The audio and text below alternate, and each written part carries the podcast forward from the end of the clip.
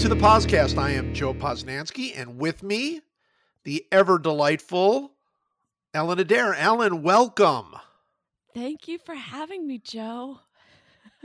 Boy, that that sounded strained, a little strained. That's my that's my like post-apocalyptic strain. Yeah. Yeah, as you as you might as you know, because because we just talked about it a second ago. I really wanted to start this thing off by going, yeah, welcome to the podcast. Whatever. I, I mean, it's always meaningless, but today, why are you even here? Um, yeah, so we are recording this on Tuesday. Uh, basically, I don't know, 18 hours after baseball blew itself up. So, uh, so we are actually going to be joined in just a little bit by the great Ken Rosenthal of the Athletic and uh, MLB Network, and uh, Kenny has been on the forefront of reporting uh, everything that has been going on in baseball, which has all been bad news for about six months now, uh, going back to the Astros nonsense. But he is he has been there, so hopefully he will give us some uh, insight beyond uh, his normal uh, his normal insight into what the heck's happening and whether or not there will ever be a another baseball game ever played uh and and all of those things so very exciting I guess. Is anything bit of good exciting? Is Yeah. that good news? I mean, it's good news because Ken's such a great guy, but I'm Is it- excited. yeah, I, I, I find here's here's here's sort of where I am, Ellen, and and, and you you're such a joy that you can you can bring me uh you can bring me a little something here. Um I I, I feel like at every day things are dismal and hopeless and and you look around and you you search for for moments of of uh hope and moments of clarity and all those sorts of things. But then something else comes in and and and is is also terrible and then something else comes in and is also terrible and you feel like at some point you're going to hit bottom um and it never seems to hit bottom. And then like when all of this is going on and you're sort of in this in this moment of like okay well you know 110,000 people have died uh, from this horrible disease and we can't leave our homes and so many people have lost their jobs and and and we're all having uh, to march in the streets for social justice and all of these other things that that that are terrible.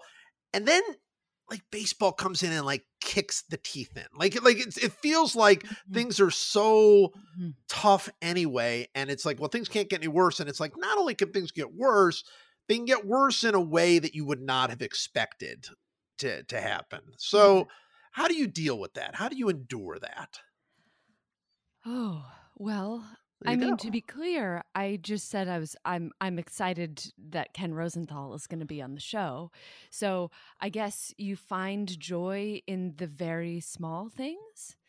Um yeah, I mean, it's true that I feel like every single week is thinking that you've hit rock bottom and looking up and seeing that the rock bottom that was last week is actually above you.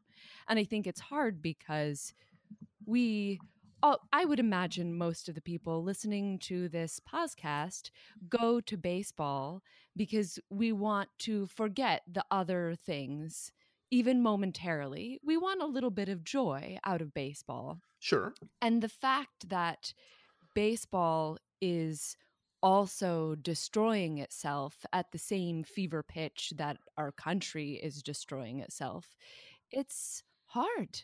Yeah. It's it's hard to look at. Well I'm and not it gonna lie. well and it feels so well, I mean, I guess- Preventable? yeah unnecessary Yeah. you know not not just preventable because look we all know that it's very possible from a health perspective that there could be no baseball season this year we all know that we all know that you know everybody's going to try everybody's going to push every you know and of course this is not happening but in other sports it is everybody's going to try to figure out a way to make their sport happen even though there's there's a global pandemic and and it's very difficult to figure out ways to to make it work and and so you won't have fans and you won't you'll you'll have you'll have you know of, various kinds of um, various kinds of issues that that are you know probably not foreseeable and all those other things. But um baseball's problem the thing that that is caught preventing baseball from going out there and playing is not even that like that's i mean Yeah. that's certainly the reason why the, the season didn't start that's certainly the reason why you know there's there's this issue to begin with but the problem is money the problem is that the owners and and and i pin this all on the owners As do um, I. the owners do not want to sacrifice for the game. They do not want to sacrifice to bring baseball, their sport, their business to America. That that's where we are and and uh, you know even if they decided tomorrow, hey, we're going to do it.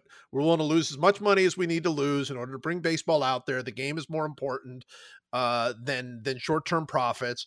And even if they wanted to do that, we might not have a baseball season. I mean, I think we all know that. We don't know what the situation is going to be like in a week, much less a month or two months or any of that stuff. But the fact they're not even trying is crushing, just crushing to me.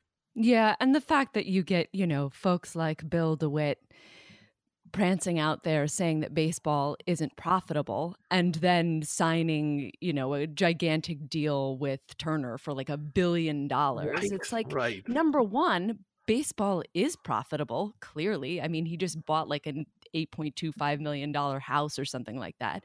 And number 2, oh, I'm so sorry everyone is financially suffering right now because of a pandemic but you, the owners, feel like you need to make sure that your losses are secured, like Yeah. on the backs of the people who play the sport and the people who enjoy it. What? Yeah. I mean, basically, we're in a historic moment right now in which Trevor Bauer is right.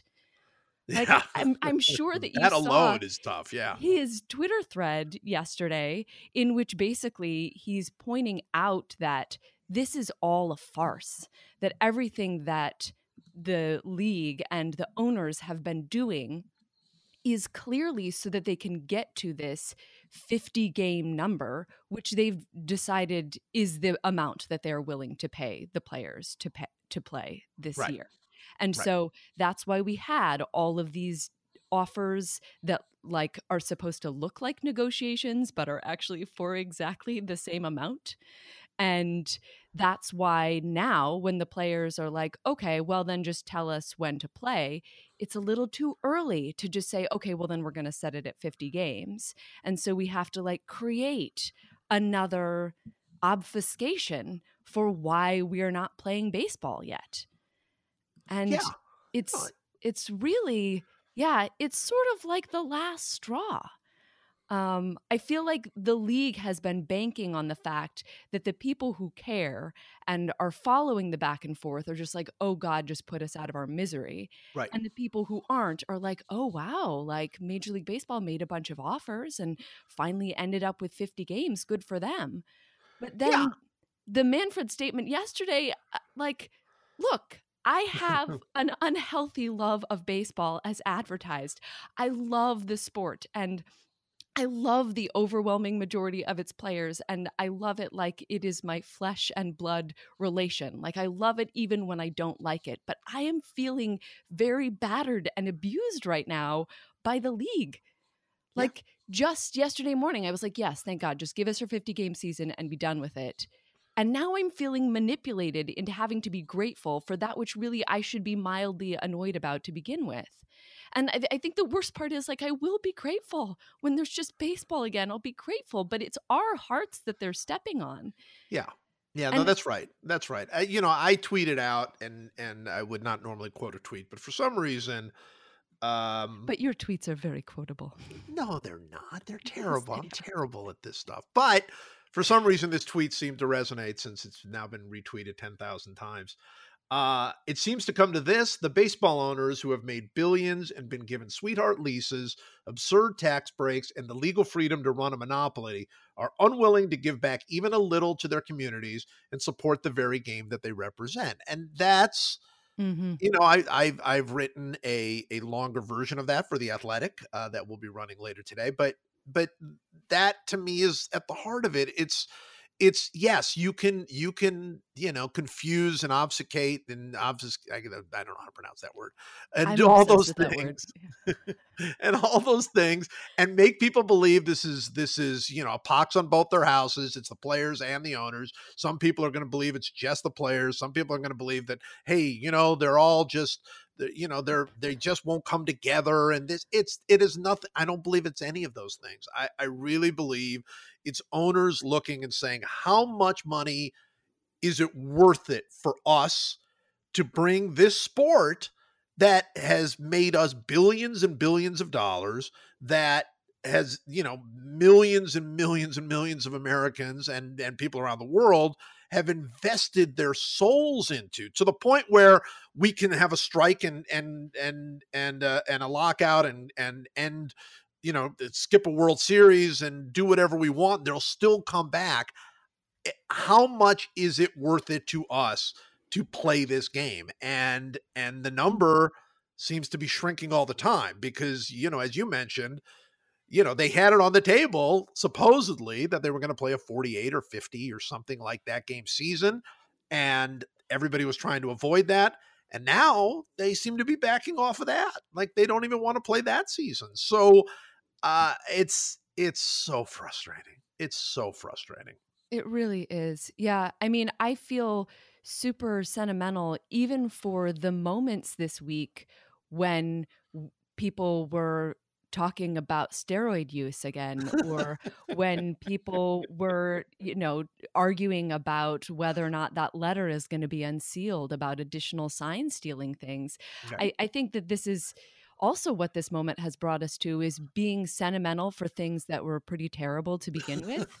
You know like i feel very sentimental for the the sign stealing scandal brouhaha last november. Sure. and you know twitter is full of people being like sentimental about george w bush and bud selig and it's like no i don't i want to be sentimental about those things but it's true they're better than right now Well, it, it, that's right. Well, it, it is interesting. It's worth discussing. They the ESPN ran a 30 for 30 this week, as you mentioned, on uh, the 1998 uh, home run chase, uh, and which you know did did what these things always tend to do, like, like in baseball, like with the, with with Jordan's documentary, it sort of brought back this flood of nostalgia for for that time period and and and all of these people who wanted to uh to say basketball is never going to be as good as it was then and all those sorts of things. And in baseball, even though baseball is is a game built on nostalgia, this 98 thing what it brought out were a lot of people, it seemed to me, I mean of course there were people that talked about, you know, how great that was, but more people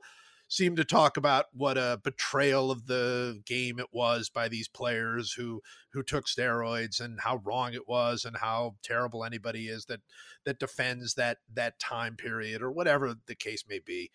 And it does strike me that baseball does have this particular flaw as fans Mm, where we're very hard on the game. We're very, very hard yeah on the game. I mean, there have been numerous steroid scandals in football, including many that undoubtedly have gone unreported.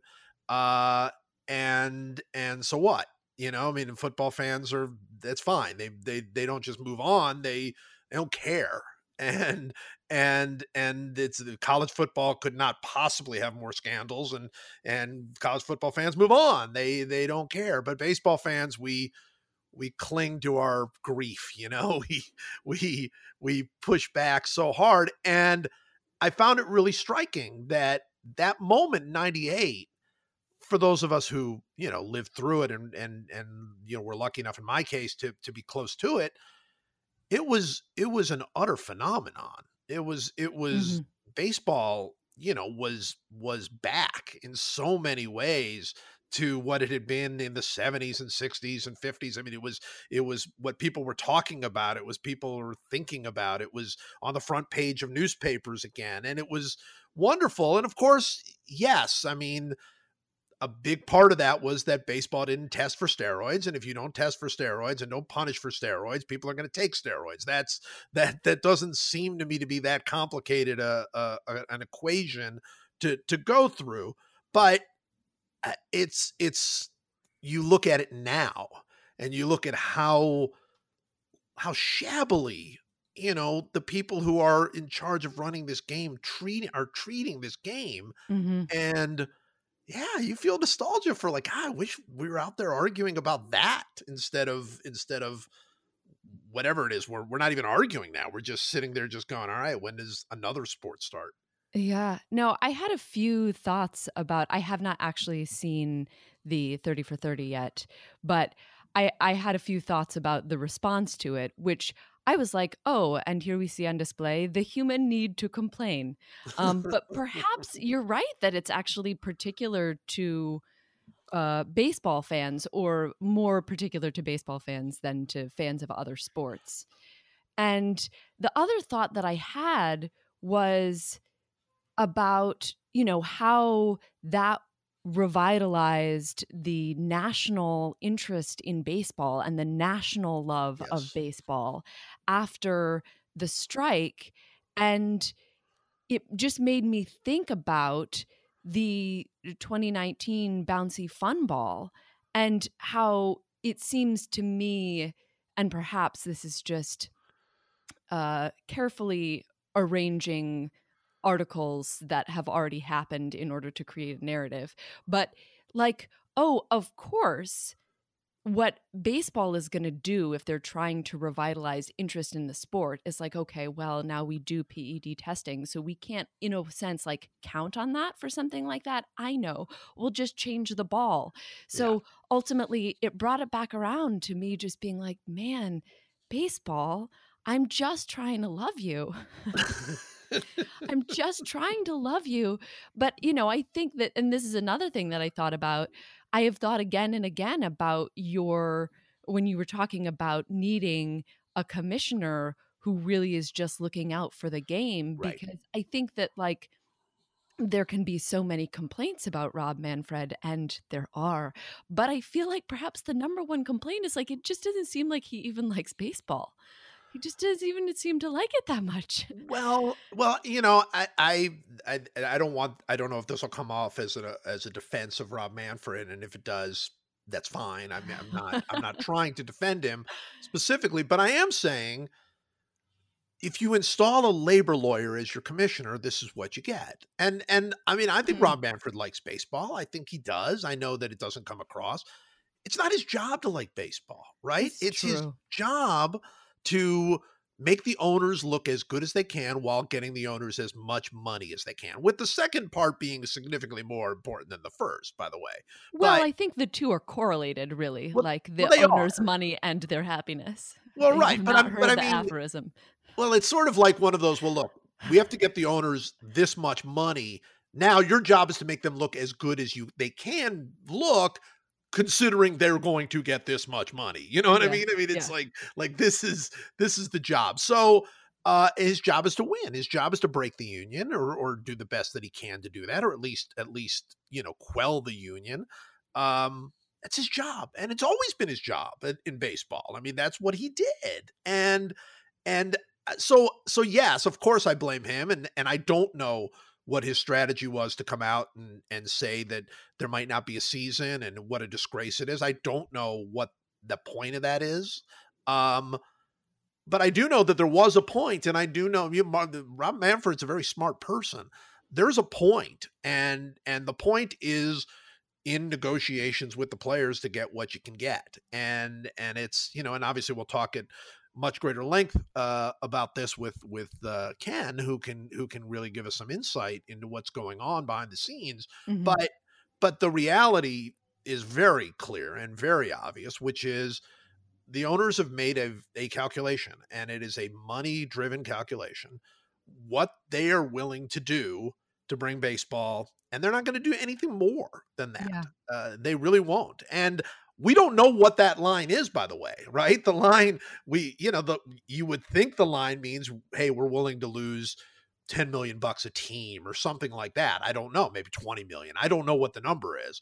We're willing to lose it. It might not even be that. It might be we're not, it might because they won't open their books. So Right. the, the reality might be, hey, we're we're unwilling to make less than five million dollars a team. I mean, I don't know what it is the line that they've drawn. I just know that they've drawn that line, and they don't seem to care uh, who they destroy. And I mean, who as in the players, as in the people who love the game, but also the game itself. I I don't think that that they if you told them, you know, hey, what you are doing now will you know make the game 50% 75% less popular in 10 years i don't i don't know that they care i i mean i it just Oh feels my to me like it's very short term you know Yeah, no, it's just the most intensely short sighted thing I can possibly imagine. Like, they could have an opportunity to grow the fan base now with everybody so starved for sports, and instead they're driving everybody away. And the fact that the league will leak that there are players with COVID, but like won't share the March agreement because it knows then that we'll all see that the players are right, or they won't share their financials because then we'll all see that their crying poor is full of hot air. It's awful. It's actually awful. it's not great it's not great not all right we're, we're going to be joined with by ken here in a few minutes but before we do that this is still the podcast It's And- the and podcast. we it's supposed to be and we've kind of lost sight of that the last three weeks because there's been so much going on and and and there's been some meaningful talk on here d- despite my best efforts and i, don't- I don't want that uh, I mean, I want it. We have to have it. It's it's important. Uh, it's going to be great to have Ken on here, but we need to remember this is the podcast. So, for those of you who might remember, uh, the last time Ellen was on, we created a brand new segment uh, called "A Reading with Ellen," where we where we take a scene from a movie and uh, reenact it exactly as it was uh, acted the first time. Um, and the last time we did it uh, from The Natural. There's also we also did is it a great player segment with El- Ellen. We are going to skip that uh, because we have Ken on here, but we are going to do a reading with Ellen. Last time we did it for the natural hospital scene. This time, uh, do you want me to set up the scene? Please. or- you okay or i didn't know if you wanted to do it. This is a scene you might remember.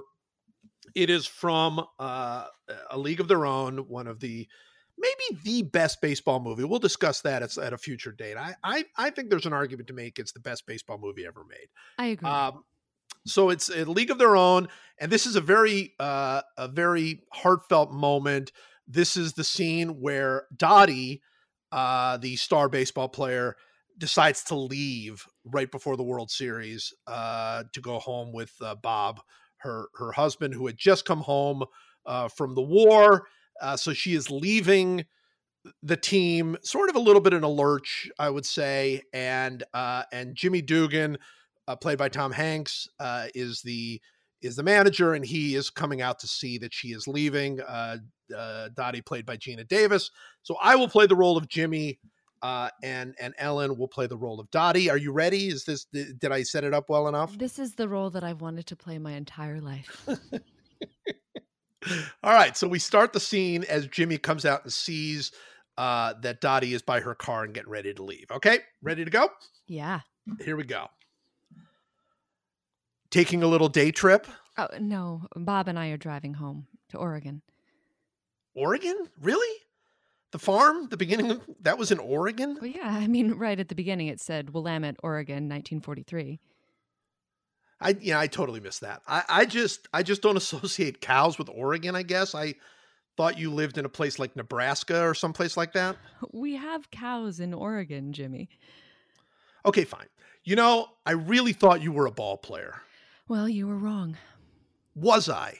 Yeah. It's only a game, Jimmy. No, I I thought you meant that about the cows in Oregon. Uh, there are plenty of cows in Oregon. Uh, according to a quick Google search, there were 1,280,000 cows in Oregon as of 2014. Wait, there are a Google cows in Oregon? That's like a lot of cows. You're missing the point, Jimmy. It's only a game, and I don't need this. I have Bob. I don't need this. I don't. Bob? Really? Have you seen Sleepless in Seattle? Bob is a complete dud. Meg Ryan chose me just based on what she heard over the radio. I thought the kid in that movie was really annoying. You know, I gave away five years at the end of my career to drinking. Five years. And now there isn't anything I wouldn't give back to get any one day. Well, what what about that one day you struck out four times against the Cardinals? That guy was throwing a spitball. Well, we're different. This is chicken shit, Dottie. You want to go back to Nebraska? Oregon. just not seeing Oregon. All right, but okay, you want to go back to Oregon and make a hundred babies? Great. I'm in no position to tell anyone how to live. No, but you're in a pretty good position for some casual 1940s sexism. A hundred babies? Really? What am I? A racehorse? 100 babies. But sneaking out like this, quitting. How old do you think I am that I'm going to have a hundred babies? I mean, uh, according to IMDb, I'm 36 years old here. My husband just got back from the war. What's wrong with you? Okay, fine. I apologize for the hundred babies thing. You are so canceled. Point is, sneaking out like this, quitting, you'll regret it for the rest of your life. That's it? Yeah. What else is there to say? I thought you were going to say that baseball is what gets inside you. It's what lights you up. You can't deny that. Yeah. Yeah, that's pretty good, actually. Yeah. It it just got too hard. What did? It What what is it? Is this is this about the pitchers walking you all the time? well, it sucks, okay? I can't remember the last time I got a decent pitch to hit. But no, it's not that. Is it catching every game? You know, I could spell you as a DH now and then if that makes it easier. What's a DH? This is 1943, Jimmy. Well, you're the one that used Google. Look, it isn't the catching either. Well, what then? I don't know. Maybe it was that we traded my sister to our biggest rival right before the World Series and she immediately becomes their best pitcher. And best I can tell, we got nothing in return. I mean, seriously, are we even trying to win? Well, apparently not, since you're just leaving right in the middle when the series is about to start. It got too hard. Okay, fair point. It stinks when stuff gets hard. Probably best for you to go. Okay, say bye to Bob for me. That's it? That's what you're going to say? Yeah, I, I thought I'd go with sarcasm. What, why, why? What did you think I was going to say? Honestly, I thought you were going to say it's supposed to be hard. If it wasn't hard, everyone would do it. The hard is what makes it great. Yeah, that's better. Let, let's go with yours. And scene. There we Oh, go. you're such a genius. there we go. So that and and and those of you who have seen uh, a League of Their Own, you know that's exactly how the scene went. I mean, word for word. It, it's it's great. It's Yeah. it's great how I mean- it's great how they did that. yeah, I think the anachronisms are part of what make it so Yeah, yeah. Timeless. I mean, it's actually relatable to people even today. exactly right. I I I think you know when you think about when you think about that movie, you think about them arguing about whether she was from Oregon or Nebraska. I think Mhm. that's pretty much what that movie was all about. Yeah. All right, Ellen. So uh, I, I've got to do a, a quick advertisement here for Hawthorne. Um, well, I'm an American, so I love advertisements. well, of course, as well. And and who who doesn't love uh, Hawthorne, right? I mean, this is a perfect opportunity to talk about the Scarlet Letter and yes, uh, and, and, the, and the house of some number of gables. it's so many gables. I really have a weird mental block with like remembering specific numbers. well because it's like in- seven brides for seven brothers and House of Seven Gables. It's all Gables. Okay, right? all right, that's helpful. It must I be seven. No, I, like that wasn't a joke. I legitimately can't remember how many gables it was. when I was in Importance of Being Earnest, th- like I always know all of my lines, but uh, I had a line in which I had to say that I was some age, and it was my main terror that I would like say the wrong age because I just can't remember numbers. Anyway, I'm sorry. Please tell me about Hawthorne. I'm, I'm going to tell you about Hawthorne a little bit. I'm, I'm going to read right off of the uh, thought starter. Uh, this people who who have listened to this will remember that last time uh, this this was the one that uh, Mike uh, and I uh, and Linda talked about thought points. Uh, all right, so talk about your first experiences or funny experiences with cologne. For example, still wearing polo blue from high school girlfriend walking into Sephora to get cologne, being overwhelmed by all the choices, you wear Old Spice and girls think you smell like their dads. Okay, so those were the thought starters. None of those have started a single thought for me. So I'm going to get to the main point about Hawthorne. Hawthorne main points to hit. One, smelling good is important. I think that's that's fair, right? Smelling good is important. Two, Hawthorne smells really good. I totally believe them. That's their job. They're, that's what they're going for. Mm-hmm. And three, getting Hawthorne cologne is so easy. Okay. How easy is it? Well, I'll tell you, you can check them out at hawthorne.co. That's Hawthorne with an E and .co, not .com. But I need to, I, there are other points I need to include before I get to that. Uh, I can mention that you can gift this for Father's Day. Father's Day is coming up. My family will get me something uh, related to peanuts, like they always do, the Peanuts comic strip. So they will get me something like that. But maybe, maybe this year they'll get me, uh, maybe they'll get me Hawthorne uh, uh, cologne. I would love that. Uh, you can also you can take a quiz, by the way, at hawthorne.co in order to get the exact cologne that fits you. I have taken that quiz. Uh, I don't remember what it was. There were good questions. They were fun questions. I don't remember what cologne it it recommended for me, but but that's okay. It wasn't like what kind of things do your do does your family usually get you for Father's Day? And No. peanuts. Then this. No, it was really specifically related, as I recall, to scents. What kind of scent, uh, I guess, interests you? And also, like they asked, like some very. It's a very fun quiz. I highly recommend. I'm not joking. I highly recommend people go to hawthorne.co and take the quiz. It's very fun. Uh, here's how it works: you take a quick two minute quiz, which I just told you about. is very fun, and Hawthorne tells you the two colognes that are best for you. One for work, and one for play. Oh, Who has two different colognes? What kind of world is this? That tells you how how utterly unfamiliar with the cologne world I am. That I'm amazed that there are two different kinds of colognes like I that. have more than two different Go- kinds of perfume. I bet you do. How many there- perfumes would you say you have? Different. Oh, I mean, uh, four.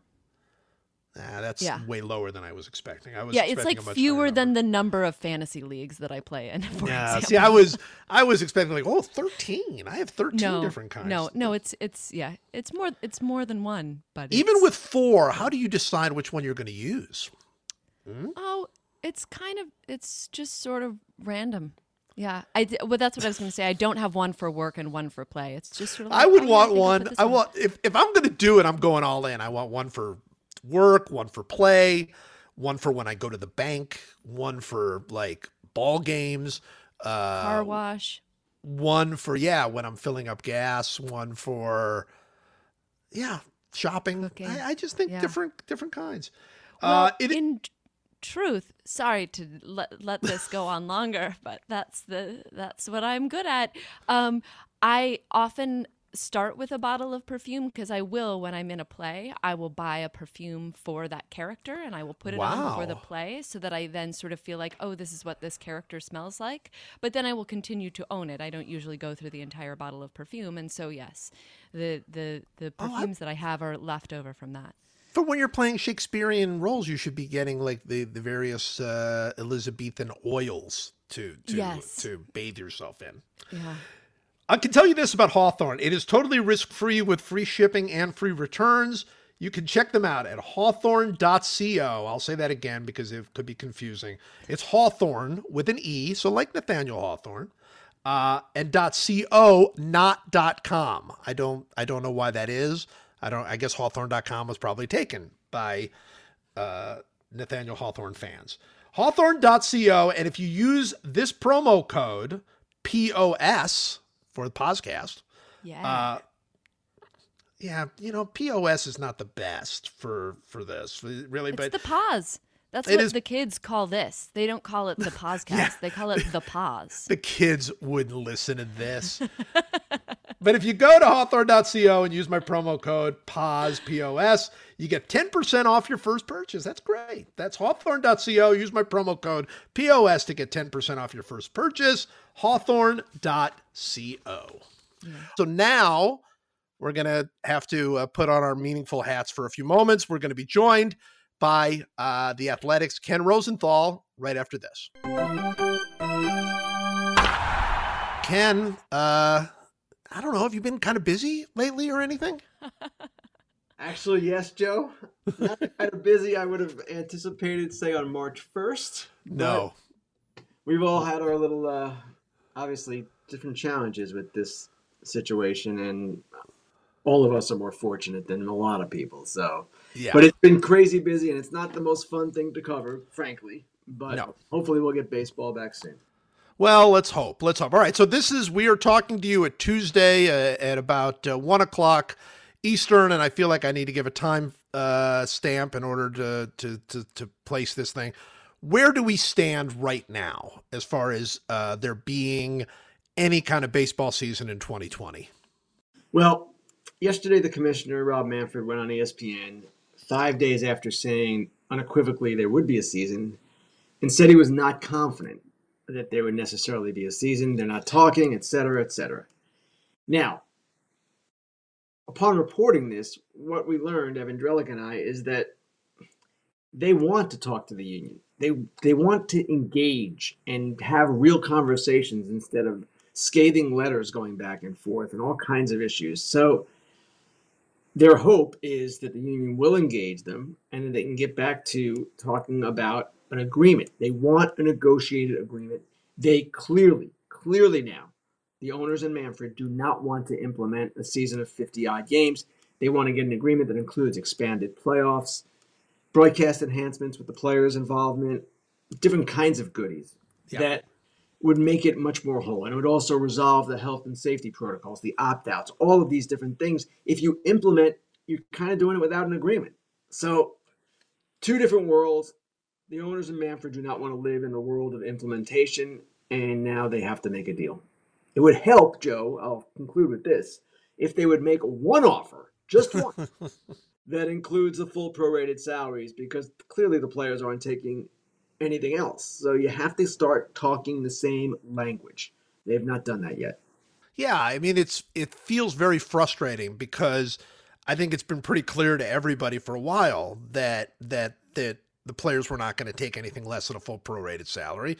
And and people should know by the way that a full prorated salary is still a a an enormous pay cut for the players. I mean and and we understand what the situation is, but but if there was an 81 game season, that would be a 50% pay cut for every player. I mean, so that's that's how the players are viewing it. The owners obviously view it uh, differently. But when you look at this and and and how the owners are sort of where they are in all of this, and of course the the huge amount of scorn that has come down on them for the last uh, 24 hours or 18 hours or whatever it is where are they willing to go? Like, what are they willing to do in order to bring the players to the negotiating table? That's a very good question.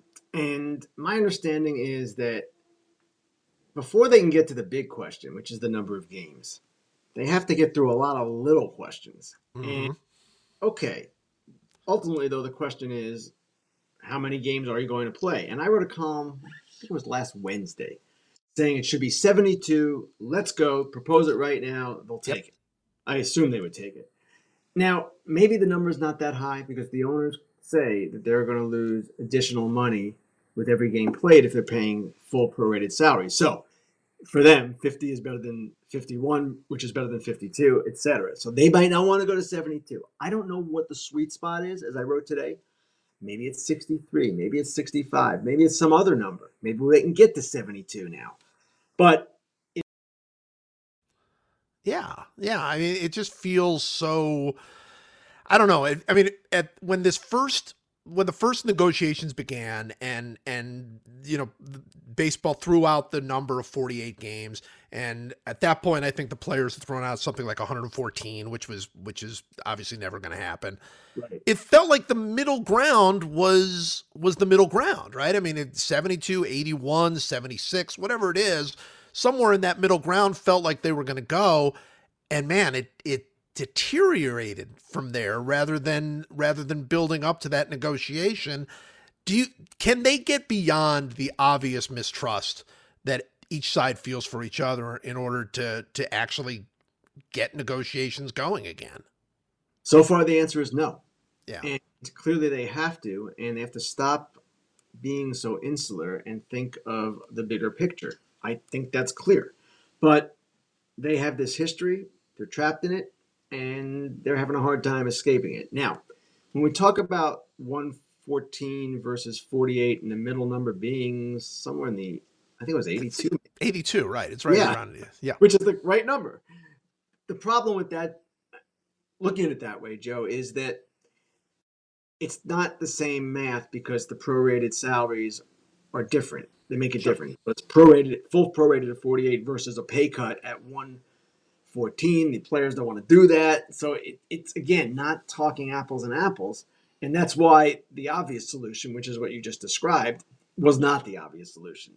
Yeah. So, all right, here we are. What's the number going to be? That to me is the, the thing that needs to be resolved, and it should not be that difficult. Yeah. well, I mean, that's that. I, that feels to me. Well, I, as you know, uh, you know, I have I have written, and and I'm not the only one. You've you've said some things along these lines. I don't understand why, from the very start, there weren't more sort of creative thoughts, you know, placed in in into Yep. this thing. You know, I mean, it it feel like it came down to pay in full or don't pay in full, how many games uh, how- versus how many not games, uh, what would expanded playoffs versus non-expanded. You know, it just felt like it was all like trying to jam uh, a real season into this crazy global pandemic that we're all in the middle. Why was that? Why weren't there more interesting, provocative, uh, and and and and possibly you know profitable from that matter uh, solutions suggested? Well, I don't know that with the economics there can be that much creativity. It Mhm. sort of is what it is. But I think what you're referring to are these ideas with the rules of the game and all these funky things they could have done, double headers, all these things. July 4th opening day. I remember this was must have been in April. Jayson and Stark, Jayson Stark and I wrote kind of a series, really a short series, not a Joe Yes. Posnanski type series. It was maybe three or four stories just about all the cool things they could do. And of course, that's all gotten lost, really. Yeah. for the most part. Well, I think that that was part of it, but I also think you know I wrote that that I I just didn't understand why baseball couldn't do a college World Series type Yep. season, right? Where where you have all the teams and you you put them in pods and and regionals and and you know I, I think there is money to be made from a television perspective. It's a made for television spectacle like that. I it like I say, I it, it was it was disappointing to me. Ellen, Ellen, what do you think? What are, what are what are your questions for Ken? I mean, I almost feel like if we're going to have a 50 game season, I don't know how you can do anything else other than sort of toy with the postseason or make it expanded. And so, I mean, I guess my main question is is is it really true that they're not possible it's not possible for them to negotiate anything else until they negotiate the number of games because it seems to me like the two are sort of interrelated Yeah, that's true, Ellen. And certainly the postseason schedule is interrelated with the regular season schedule. If you're going to end September 27th and the intention of the clubs is to be at that date and then have the postseason completed by October, there's only so much you can do. There's only so much time that's left. The clock is ticking. So I remember last week talking to somebody from MLB who said, well, we're proposing 76 games right now, but 76 games might be much more difficult to accomplish next week. Hmm. So yeah here we go. And this is part of the problem. They are wasting time. And they've wasted time. There are people who believe we could have had a 100 game season if they would have just gotten their acts together sooner. Now, there were some things going against that, such as early in the pandemic, they didn't really know quite what was going to be available. They didn't really want to move too fast because it would have been insensitive. Sure. Then, of course, they didn't really have an economic discussion going at that time. Okay, fine. But you've got to do better than 50 games. And it seems that they will, but it's going to. Yeah. Well, I mean, okay, so so you're you're talking to people, you're hearing frustrations, of course, behind the scenes that that uh, that you know people just unloading, I'm sure, on each other and that sort of thing. With the place where we are, we heard the commissioner say this. Do you think it's 100% we're going to have some kind of baseball season?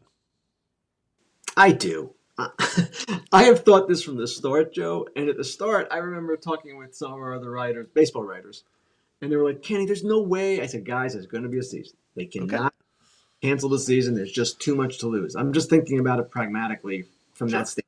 You cannot go dark for almost 18 months. You cannot have zero revenue from a season like this. You have to do something. So that is what I have believed from the very beginning. I still believe it, but given that we're sitting here on what is it, Joe, June 16th, Yeah. and we're still talking about this. And yesterday, the commissioner said he was not confident of having a season. I'm not sure I can speak with any authority on any of this. Well, that's that's 100% right. I mean, you know, I think you're right. I mean, every bit of logic and look, you've been at this from the very beginning and you've you've seen how this has progressed and and and you've you've really understood and and and you know both sides of of this argument.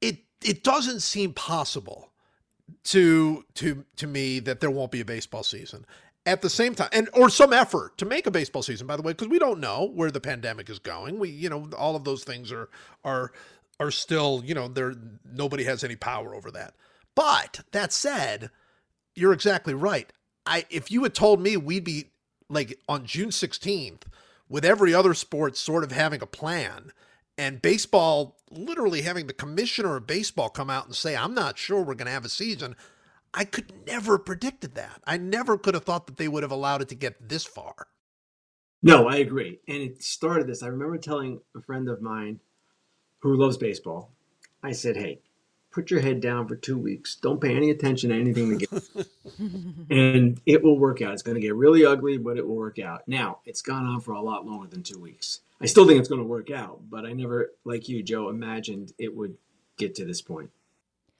I wonder for for myself as as a baseball fan who's hoping that it works out that if it's almost that I have come to believe some of the conspiracy theories because those conspiracy f- theories still end up with a result in which we have baseball.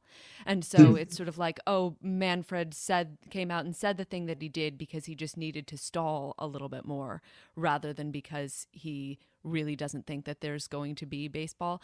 I tend not to be a conspiracy theorist, but I, I recognize now that I might be one um, in defense of my own optimism.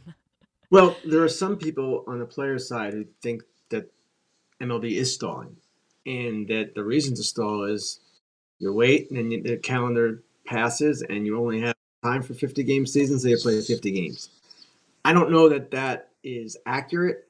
I believe the commissioner at least wants to play more. I don't know about all of the owners. A few owners uh, like don't want to play, right? I mean, they're not on the record, but yeah. They're not on the record, nor they'll ever admit it. But there are owners who believe, unless the union takes pay cuts, we're not playing. And I'm not even sure if the union takes pay cuts if they're eager to play. Uh, the owners are all in different circumstances. It's club by club. It's not big market, small market like it used to be, uh, where there be that, that kind of division. It's kind of individual.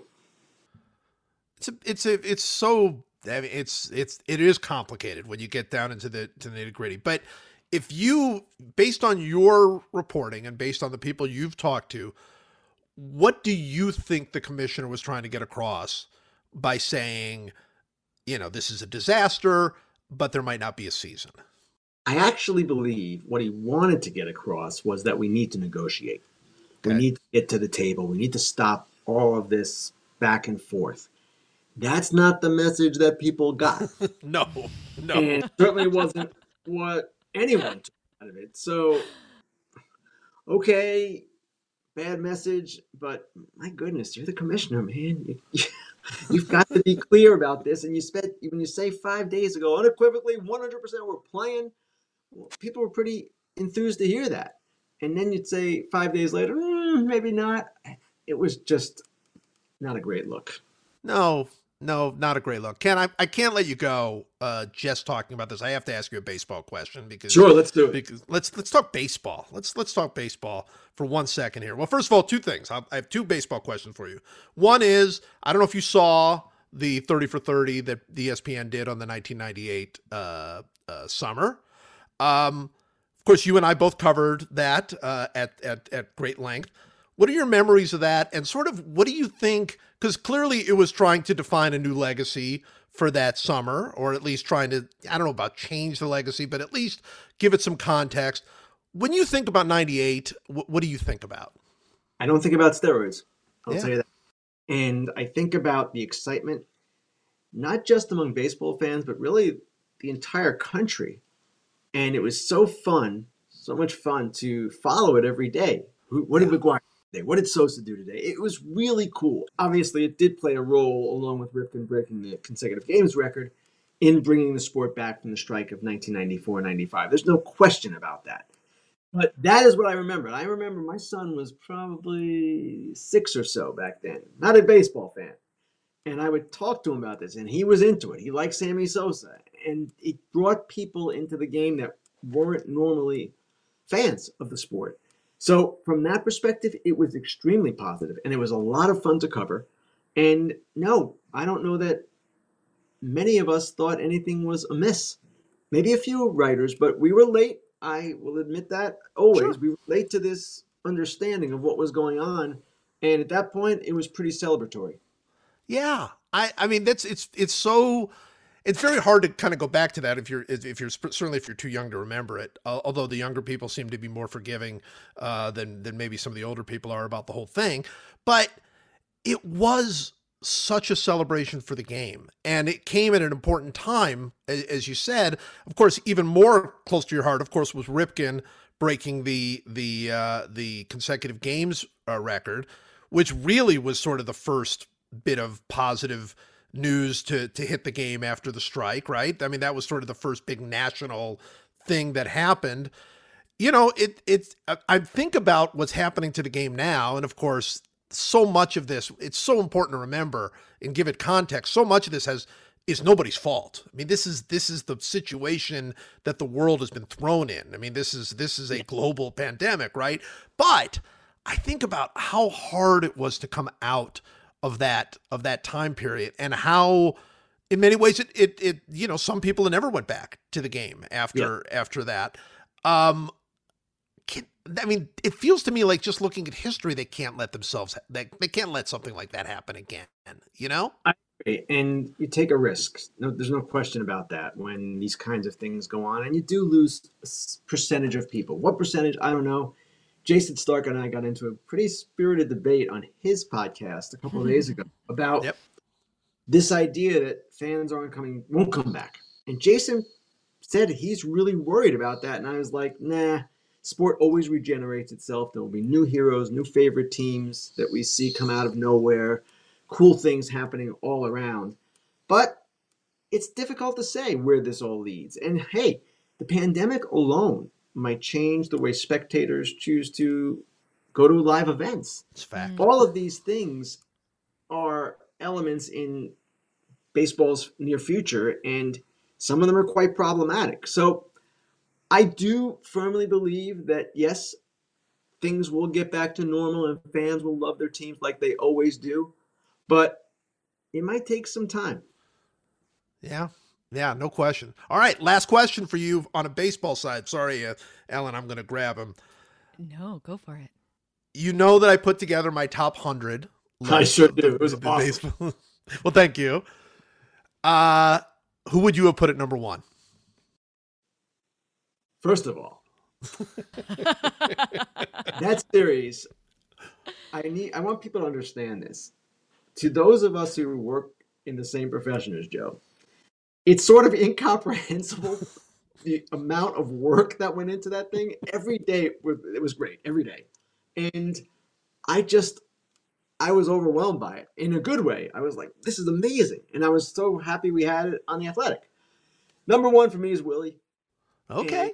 it's difficult, and I have no problem with any choice at all. Babe Ruth is a great choice. There are other great choices. Willie, just to me, kind of defined what a ball player should be and had sustained excellence for a very long time. I'm reading the book by John Shea and Willie right now, and it Terrific. reinforces to me, yes, just how good this guy, great this guy was. So that's my guy, I would say. I like it. I like it. I think that's a great pick. All right, Ken. I want to have you back on because I want baseball to come back. So so we'll Sure. we'll we'll have you back on when the game comes back. Thank you, Ken, for uh, for taking the time. Thank you, Joe, and thanks, Ellen. Oh, thank you. Okay, so uh, Ellen, so, so our next ad is uh, for. You're already laughing. We haven't even started. For I'm excited about it. it's so exciting. It's for dugout mugs. Dugout mugs. Uh, very exciting. Here are some talking points. I will choose a few, but I will also make it as authentic as possible because that's what it's telling me to do on this thing. And that's what you do effortlessly, Joe. Oh yeah, it's it's going to be authentic, even though this is the first time I have ever read this. A company started in a college baseball dugout, hence the name Dugout Mugs. Okay, so the company was started in a college baseball dugout. All right, I'm That's into it. that's really good. These guys are total bench warmers. They were just They're- sitting there, game going Riding the on. They're like, we ought to start a company. All right, what kind of company do they want to start? Uh, they wanted to start a company where they turned the barrel of a baseball bat into a 12 ounce mug. Wow. So they, they saw the barrel of a baseball bat and said, that could be a mug. That's what they said. They saw that. By the Yeah, way, I if they were in a college dugout, weren't they looking at aluminum bats? That's a good point. And I mean, perhaps actually, I was about to make a comment about them riding the pine, and the reasoning for them thinking that it should be a mug was because they couldn't find any ah. other use for a baseball bat. However, charitably, an aluminum bat does more strongly resemble like a can of beer. So ah, There you go. perhaps they were like, oh, this reminds me of a drinking receptacle. Also, they might be. I'm sure maybe, those were the exact words. Maybe they were pitchers, and this just wasn't their day, their pitch day. So I, you know, we don't want yes. to say that they're that they're bench warmers, despite the fact that's what this entire ad seems to suggest. they say that okay, so these are 12 ounce mugs uh, made out of baseball bat barrels. They are licensed by MLB, so you can have your favorite team laser engraved onto a birch. I mean, Ellen, if you don't get a Phillies mug like this, I don't even know what's going on in the world. I don't. Uh, I don't either. I think I'd. I'd better just to get 2020 Oh back on yeah. track. Your favorite team laser engraved onto a birchwood baseball bat barrel mug. Wow, that by the way, what a mouthful that is. Uh, it is perfect for the big game. So I guess if you're, I guess it's not perfect for like a regular game. You you you need to bring it out for a big game. It's also perfect to be put on display or to be the life of the party. I mean, think about it. You're at a party, it's kind of dead, and suddenly you bring out the the beer mug in the shape of the baseball bat. Everything changes. It- it- Everything it- changes. It's it's it's also a unique gift for a baseball fan. Uh, and by the way, I think we just Father's talked about this. Father's Day, it's coming up. Yeah. But you also can, if you're just missing baseball, they give you that option too. So if you, if you, like us, I'm just missing baseball. I, I would want to, uh, to get a mug in the shape of a ba- uh, baseball bat. Okay, yeah, so one here's thing they didn't suggest is that if you miss baseball, you could just snuggle with it at night. yeah, I guess, I guess that, that doesn't feel to me like that would be that useful, really. But you could have the side of your bed. Maybe you know. I, I mean, it's a mug, but you could put anything in it, right? You could put pencils in it. I suppose you could. You know, you could do. You could do all kinds of things with the, with this. There's. We're not. Gonna, we're not here to give you all the options, but there are so true. many. There, there are so many. I mean, the yeah, the one where you bring it out of your backpack at a party that's a little lame is is clearly the best. Yeah, well, that one I wouldn't have used that necessarily, but that's what they offered here. So here's how you do it. like You go to dugoutmugs.com, dugoutmugs.com, and if you put the slash the athletic uh, and use promo code MLB30, that's a lot of it's pretty complicated here. Okay, so you got to go to dugoutmugs.com forward slash the athletic, and then you have to use the promo code MLB30. MLB30 and you'll get 30% off your first purchase. So you go to dugoutmugs.com forward slash the athletic, use promo code MLB30 for 30% off your first purchase. Uh, fill that baseball void with your very own dugout mug today. Yes, fill that baseball void with a bat that has a void in it. it's it's a it's a voidless, it's a void. But you know you what? can fill that void with other things, with del- delicious liquids, and as you mentioned, pencils and like You can do whatever you want. Skittles. Skittles, absolutely. M and M's, uh, M&Ms. Hershey's Kisses. What if you came into somebody's house and saw a dugout mug filled with Hershey's Kisses? How happy would that make you? I would be like, I have come to my place. These people understand me. But what if it said Yankees on it? I would leave. That's what it all really I'd comes down the to the name. I was going to say I'd it all really like, comes down to the name. Your name. chocolate is tainted. I, You I will probably only have 27 Hershey's Kisses in there, and I won't stand for that kind of gloating.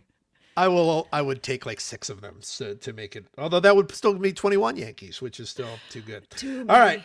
dugoutmugs.com forward slash the athletic and the promo code is mlb30 okay ellen so um what do we think what are you ha- are you more optimistic less optimistic same optimistic after hearing ken I'm always happier after I hear Ken's opinion about anything. sure sure Um, yeah, and I think heartened certainly that he still thinks that there will be a baseball season. And to be honest, I still think that, that there will be a baseball season.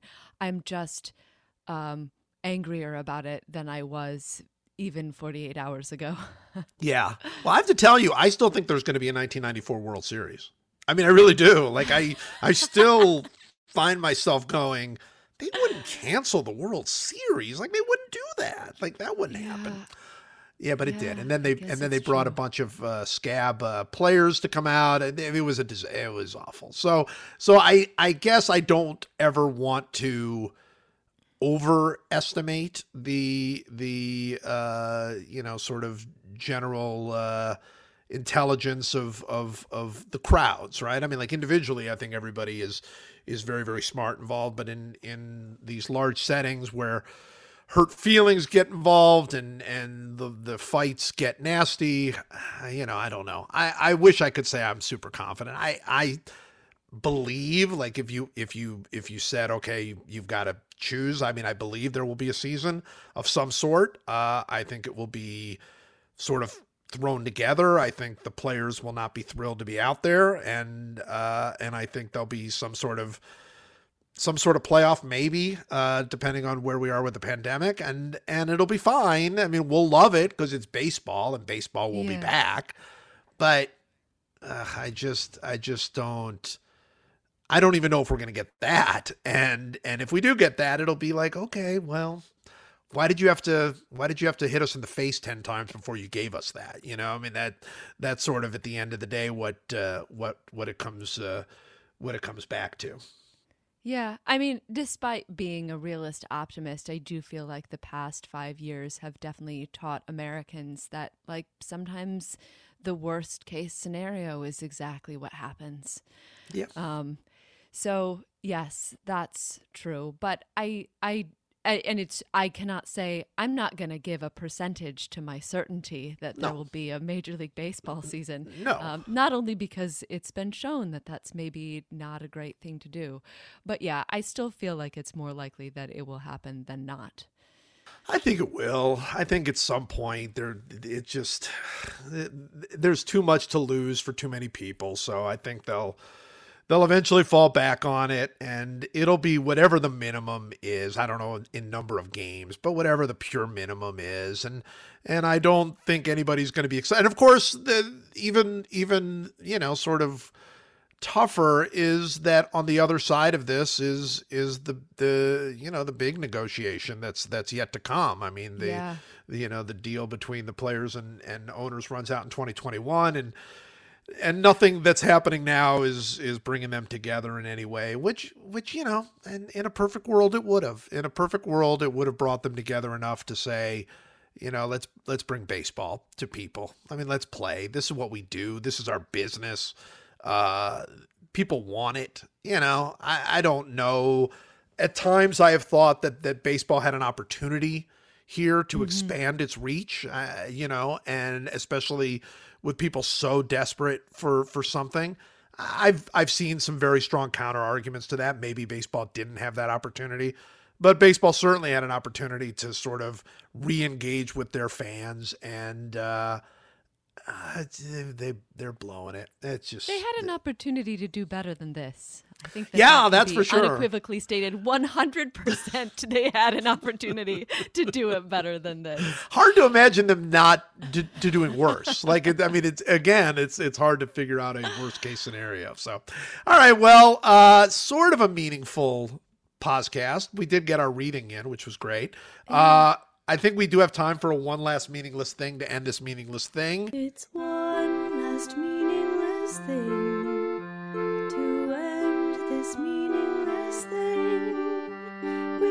talk about sports and we draft things we know, like how beaches are terrible places to go.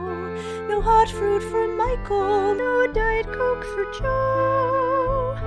The podcast, whoa. It's one last whoa.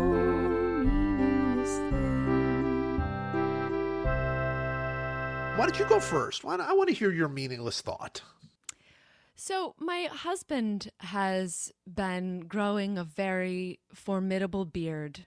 And it is hair- formidable. which was already long because he was trying to he had an additional day of filming on a movie and he had to match very long hair that he had last summer so he came into the lockdown with already like pretty long hair and his hair was uh, you know as it does only getting longer and so he decided to seize this opportunity by buying a House of David jersey. Sure. Um, so for for anybody who's listening to this who doesn't know, because we didn't know about the House of David before this year, I don't think they were a religious commune that, um, because they wanted to promote athletics, they created their own baseball team and they the men had long hair and long beards and they played you know amongst other just sort of like barnstorming teams. They would play the negro leagues etc and so eric decided to take this opportunity to take a picture of well i'm the one who took the picture. We went outside of our apartment and i took pictures of him uh, wearing his House of David jersey with his very long beard and long hair. And it sort of feels to me like the best thing that happened in baseball this week. Yeah, I don't. I don't think it's really even close. I, I think, uh, but but you didn't. You didn't. You didn't finish the moral of the story. Uh, um, because I texted you to to say that that uh, that Eric's beard, uh, that your feelings about Eric's beard were very similar to my own wife's Margot's feelings about my own beard. Uh, at which point you broke the news that it's gone. Well, he he yes, he he buzzed his hair and he trimmed his beard and I purposely didn't mention that because you said that you didn't want me to that's to true. say anything about it because you didn't want Margot to know Well- that it's possible to trim one's beard. That is true, but So I I, was say trying this. to be a good friend. and you are a good friend. Uh, but I should say the chances that Margot will listen to this are so low. they're zero. Really, Okay. there's there's more of a chance that we're going to get a 162 game season in baseball than Margot listening to this. right. So That's fair. So we're in That's pretty good very shape. Fair. So we can have all of our secrets about how awesome we think Margot is. Yeah, we this is this is the place. She'll. Never know. She'll This is the place. If like if I was if I was thinking of like what a really cool anniversary gift is to get Margot, I could just say it on this podcast and it would not. There'd be zero chance she'd ever hear. it.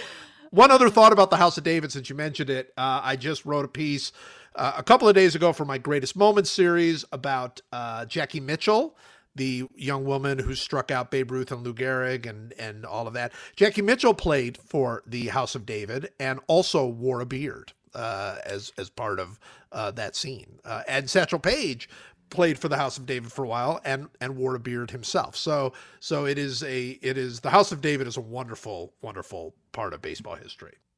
Yes, that you must wear a false beard in order to pitch for the House of David is a Or or a real beard. that I You can wear a real yes. beard if you yes, want. you can know. wear a real beard, but lacking a real beard, you you you can strap one on.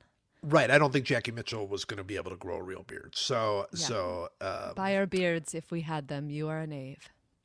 That's Shakespeare. I'm bringing it back around to our original podcast. I love it. Anytime you can bring Shakespeare to this meaningless podcast, please do. All right, my, my, my one last meaningless thing is um so this is this this is not unusual and this is this happens uh to people I know all the time. But the other uh night uh because it's always at night, um one of our smoke alarms or CO2 alarms started chirping. Uh, Oh. As these things do and uh and and you know it chirps and basically it's just telling you that you know it's a low battery or whatever and I spent I, you know, I don't know how many we have in this house. It's not that many, but but several in this house, I guess. Uh, four, probably four or five, because we have some that are plugged in to the wall and all that. Um, I couldn't find it. I couldn't find which one it was because the chirp would go off every minute or so. And so we'd hear the chirp and I'd be like, okay, it's this one. And then we'd have to wait the minute uh, to hear the chirp again. Then we'd hear the chirp and we'd be like, okay, it's not that one. Sort of like the there is a there is a uh, Baker Mayfield commercial like this where he is searching through Cleveland Stadium for the for the alarm that is chirping.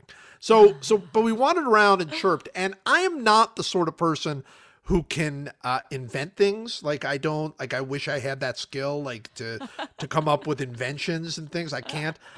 But it occurred to me I cannot believe that alarm people and CO2 uh, alarm people, smoke alarm and CO2 alarm people, have not put a low battery light on their alarms. That that feels that feels to me like it is the simplest piece of technology there is. Like uh, like it it goes back to like the 1920s, I think, or or earlier, to just put a low battery light so that when you get there and you see the low battery light, okay, that's the alarm that needs the battery, and that's it and and I don't know what that would cost to add to it. I can't imagine it would be more than than a few pennies to add this to the CO2 alarm.